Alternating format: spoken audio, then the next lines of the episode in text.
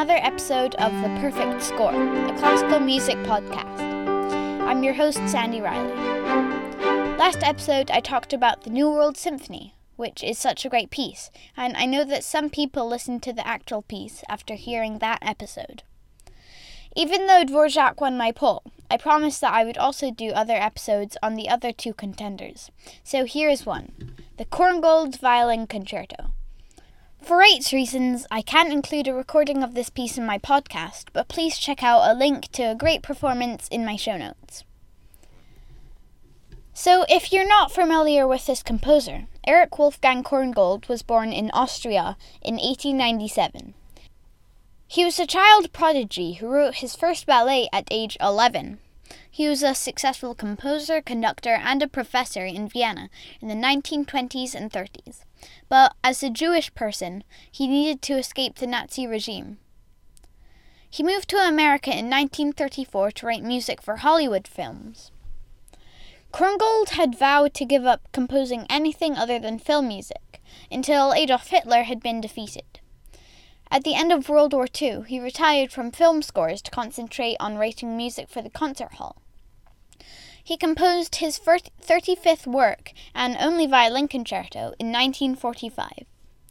The concerto is dedicated to Alma Mahler, the widow of Korngold's childhood mentor, Gustav Mahler.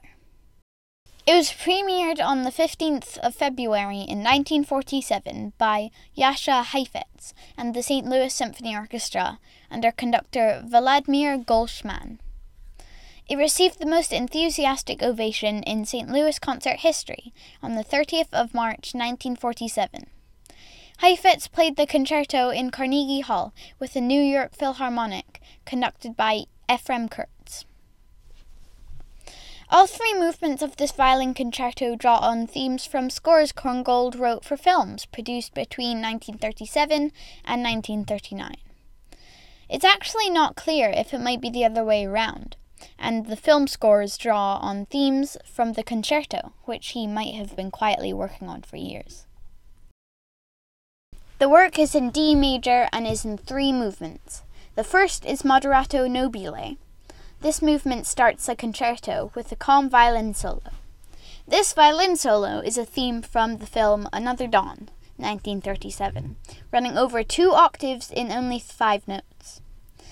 The second theme is from Juarez, 1939, and is more reliant upon the orchestra.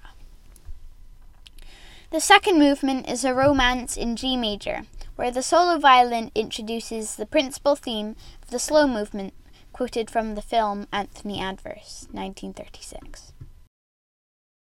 The third movement is exciting and sounds a bit like a folk dance, using the theme from the film The Prince and the Pauper, 1937. Throughout the work, the soloist has to do a lot of virtuosic playing at a high register. The orchestration is beautifully done, with lots of interesting colors from vibraphone, xylophone, harp, and celesta. There's a lot in this work that reminds me of Mendelssohn's Violin Concerto, the rich romantic style of the music, which was used in films at the time, had its roots in the turn of the century, Viennese modernism of Mahler and Strauss.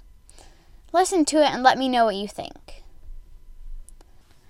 Thank you so much for listening to today's episode. Make sure to visit my website at perfectscore.fm, and you can also check out my Instagram at perfectscorepodcast, where I do reviews on concerts I've been to and so much more.